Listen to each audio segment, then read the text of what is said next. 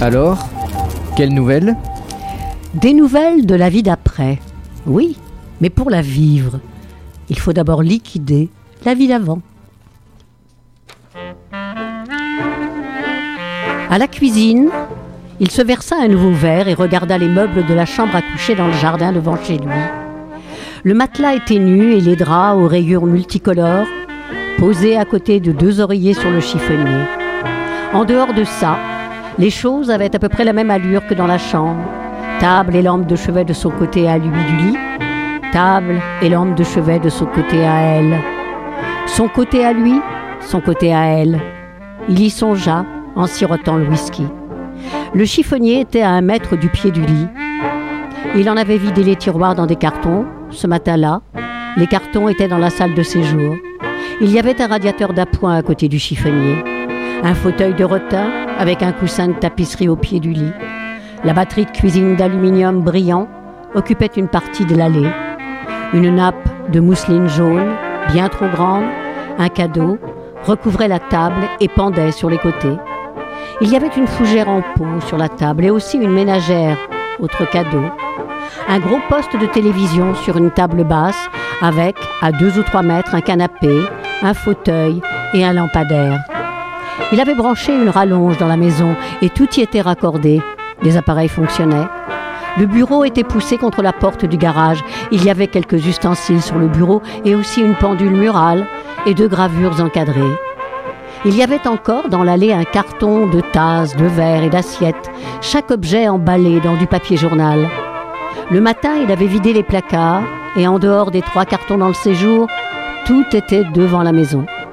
De temps à autre, une voiture ralentissait et ses occupants jetaient des regards. Mais personne ne s'arrêtait. Il se dit qu'il ne se serait pas arrêté non plus. Mince alors Oh, ce doit être un vide-grenier, dit la fille au garçon. Cette fille et ce garçon étaient en train de meubler un petit appartement. Voyons combien ils vendent le lit, dit la fille. Je me demande combien ils vendent la télé, dit le garçon. Il obliqua dans l'allée, s'arrêta devant la table de cuisine. Ils descendirent de la voiture et se mirent à examiner les objets. La fille toucha la nappe de mousseline. Le garçon brancha le mixeur et tourna le bouton en position hachis. Elle souleva un réchaud à alcool. Il mit en marche la télévision et la régla soigneusement. Il s'assit sur le canapé pour regarder. Il alluma une cigarette et après un coup d'œil circulaire, jeta l'allumette dans l'herbe. La fille s'assit sur le lit. Elle quitta ses souliers et s'étendit. Elle aperçut l'étoile du berger. Viens, Jack, essaye le lit. Apporte un des oreillers là, dit-elle. Il est comment dit-il? Essaye-le, répondit-elle. Il lança un regard en arrière. Dans la maison, rien n'était allumé. Oh, ça me gêne, dit-il. Faudrait voir s'il y a personne. D'un coup de rein, elle rebondit sur le lit. Essaye-le d'abord, dit-elle. Il s'étendit sur le lit et mit l'oreiller sous sa tête. Comment tu le trouves? dit la fille. Il est ferme, répondit-il. Elle se tourna sur le côté et lui mit le bras autour du cou. Embrasse-moi, dit-elle. Relevons-nous, dit-il. Embrasse-moi, embrasse-moi, chérie. Elle ferma les yeux, elle le retint. Il dut lui saisir les doigts pour lui faire lâcher prise. Il dit Je vais aller voir s'il y a quelqu'un. Mais se redressa et resta assis. La télévision était toujours en marche. On avait allumé la lumière dans certaines maisons d'un bout à l'autre de la rue. Il s'assit au bord du lit. Qu'est-ce que ce serait drôle que, dit la fille, et elle sourit sans terminer la phrase. Il rit, il alluma la lampe de chevet, il chassa un moustique de la main, il se leva et retira et rentra sa chemise dans son pantalon. Je vais voir s'il y a quelqu'un, dit-il. Je crois qu'il n'y a personne. Mais s'il y a quelqu'un, je demanderai les prix. Alors, quel que soit leur prix, propose 10 dollars de moins, dit-elle. Ils doivent être dans une situation plus ou moins désespérée. Elle s'assit dans le lit pour regarder la télévision. Tant qu'à faire, monte le son, dit la fille avec un petit rire. C'est une bonne idée, dit-il. Demande-leur leur prix. Max s'amenait sur le trottoir avec un sac de la supérette. Il rapportait des sandwichs, de la bière et du whisky. Il avait continué de boire tout l'après-midi. et atteint une région où la boisson semblait maintenant commencer à le dégriser. Mais il y avait des passages à vide. Il s'était arrêté au bar à côté de la supérette, avait écouté une chanson sur le jukebox, et puis voilà que la nuit était déjà tombée quand il s'était souvenu du déballage dans son jardin. Il vit la voiture dans l'allée et la fille sur le lit. Le poste de télévision était allumé, puis il vit le garçon sur la véranda. Il fit quelques pas dans le jardin. Bonsoir, dit-il à la fille. Je vois que vous êtes sur le lit. C'est bien. Bonsoir, dit la fille, et elle se leva. C'était pour l'essayer. Elle tapota le lit. C'est un très bon lit. Un bon lit, oui, dit Max. Qu'est-ce que je peux ajouter? Il savait qu'il aurait dû ajouter quelque chose. Il posa le sac et en sortit la bière et le whisky. On a cru qu'il n'y avait personne, dit le garçon. Le lit nous intéresse, et peut-être la télé, peut-être le bureau. Combien vous en voulez du lit? Je pensais en demander 50 dollars, dit Max. Vous en accepteriez 40 demanda la fille. D'accord, 40, dit Max. Il prit un verre dans le carton, en ôta le papier journal et brisa le cachet de la bouteille de whisky. Et pour la télé dit le garçon. 25. Vous en accepteriez 20 dit la fille. Disons 20. Je peux me contenter de 20, dit Max. La fille regarda le garçon. Vous buvez un coup, les enfants dit Max. Il y a des verres dans le carton. Moi, je vais m'asseoir. Je vais m'asseoir sur le canapé. Il s'assit sur le canapé, s'y adossa à la renverse et les regarda fixement. Le garçon prit deux verres et versa du whisky. Combien t'en veux? Demanda-t-il à la fille. Il n'avait que vingt ans, ce garçon et cette fille, le même âge, un ou deux mois près. Voilà, assez, dit-elle. Je crois que je vais le prendre avec de l'eau. Elle tira une chaise et s'assit à la table de cuisine. Il y a de l'eau au robinet là, dit Max. Ouvrez le robinet. Le garçon ajouta de l'eau au whisky, au sien et à celui de la fille. Il s'éclaircit la gorge avant de s'asseoir à la table de cuisine lui aussi. Puis il sourit. Des oiseaux zigzaguaient dans le ciel à la poursuite d'insectes. Max s'absorba dans la contemplation de la télévision. Il finit son verre. Il tendit la main afin d'allumer le lampadaire et laissa tomber sa cigarette entre les coussins. La fille se leva pour l'aider à la retrouver. Tu veux autre chose, chérie? demanda le garçon. Il sortit le chéquier. Il versa encore du whisky pour lui-même et pour la fille. J'aimerais bien le bureau, dit la fille. Combien il faut compter pour le bureau Max balaya de la main cette question saugrenue. Dites un chiffre, fit-il. Il les regarda installés à la table, à la lumière du lampadaire. Il croyait lire quelque chose dans l'expression de leur visage. L'espace d'une minute, cette expression lui sembla celle de deux conspirateurs. Puis elle devint, mais oui, tendre. Il n'y avait pas d'autre mot. Le garçon toucha la main de la fille. Bon, j'éteins cette fichue télé et je mets un disque, annonça Max. Mon tourne-disque est à vendre aussi. Pas cher. Dites un chiffre. Il se versa de nouveau du whisky et ouvrit une bière. Tout est à vendre.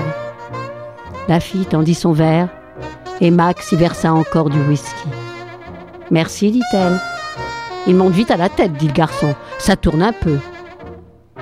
Il vida son verre, attendit et s'en servit un autre. Il remplissait un chèque quand Max retrouvera des disques. Choisissez quelque chose que vous aimez, dit Max à la fille en lui présentant les disques. Le garçon continuait de rédiger son chèque. Celui-là, dit la fille en montrant du doigt. Elle ne connaissait aucun des noms sur ces disques, mais ça n'avait pas d'importance. C'était une aventure. Elle se leva de table et se rassit. Elle n'avait pas envie d'être assise sans bouger. Je le fais au porteur, dit le garçon, écrivant toujours. Comme vous voulez, dit Max. Il vida le verre de whisky et le fit suivre d'un peu de bière. Il se rassit sur le canapé et croisa les jambes. Ils burent. Ils écoutèrent le disque jusqu'à la fin. Et puis Max en mit un autre. Si vous dansiez, les enfants, dit Max, voilà une bonne idée. Pourquoi pas? Non, oh non, je crois qu'il vaut mieux pas, dit le garçon. T'as envie de danser, Carla? Allez-y, dit Max. C'est chez moi. Ici, vous avez le droit de danser. Dans les bras l'un de l'autre. Serrés l'un contre l'autre, le garçon et la fille allaient et venaient dans l'allée. Ils dansaient. Quand le disque fut fini, la fille invita Max à danser. Elle n'avait pas remis ses souliers. Je suis sous, dit-il. Mais non, dit la fille. En tout cas, moi je le suis, dit le garçon. Max retourna le disque et la fille le rejoignit. Ils se mirent à danser. La fille regarda les gens assemblés derrière une baie vitrée de l'autre côté de la rue. Les gens là-bas qui nous regardent, dit-elle, ça fait rien? Rien du tout, dit Max, c'est chez moi. Nous avons bien le droit de danser dans mon allée. Ils croient qu'ils ont tout vu ici, mais ils n'avaient pas encore vu ça, dit-il. La minute suivante, il sentit le souffle chaud de la fille sur son cou, et il dit J'espère qu'il vous plaît, votre lit. J'en suis sûre, dit la fille. J'espère qu'il vous plaît à tous les deux, dit Max. Jack, dit la fille, réveille-toi. Jack avait posé le menton dans les mains et regardait en somnolant. Jack, dit la fille. Elle ferma et rouvrit les yeux. Elle appuya son visage au creux de l'épaule de Max. Elle l'attira contre elle. Jack, murmura la fille. Elle regarda le lit et ne comprit pas ce qu'il pouvait bien faire dans le jardin. Par-dessus l'épaule de Max, elle regarda le ciel, elle s'accrocha à Max. Elle débordait d'un bonheur insoutenable. Par la suite, la fille racontait. C'était un type d'un certain âge. Toutes ses affaires étaient étalées dans le jardin, non sans blague. On s'est saoulé et on a dansé dans l'allée. Ah là là, ne me riez pas. Il mettait des disques. Vous voyez le tourne-disque? C'est lui qui nous l'a donné. Ses vieux disques aussi. Jack et moi, on a dormi dans son lit. Jack avait la gueule de bois et a dû louer une remorque le matin pour transporter toutes les affaires du type. À un moment, je me suis réveillée. Il était en train de nous mettre une couverture, oui, le type. Cette couverture-là, tâtez voir. Elle ne s'arrêtait pas, elle le racontait à tout le monde. Il y avait plus, ça, elle le savait, mais elle n'arrivait pas à le traduire en mots. Au bout d'un moment, elle cessa d'en parler.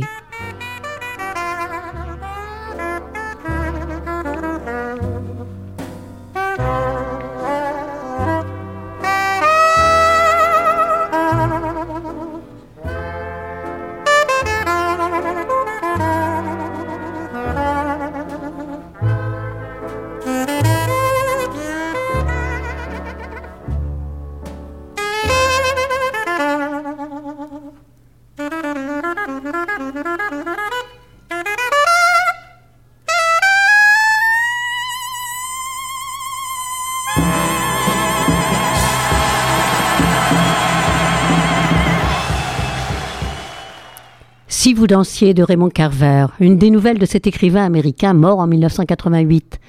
Il est aujourd'hui considéré comme le Tchekhov américain. Chaque nouvelle de ce recueil paru dans la collection Point Signature est un bijou. Emportez-le sur la plage, dans votre sac de randonnée, dans vos balades dans les bois. Vous me remercierez. Allez, bonnes vacances et revenez-nous en pleine forme.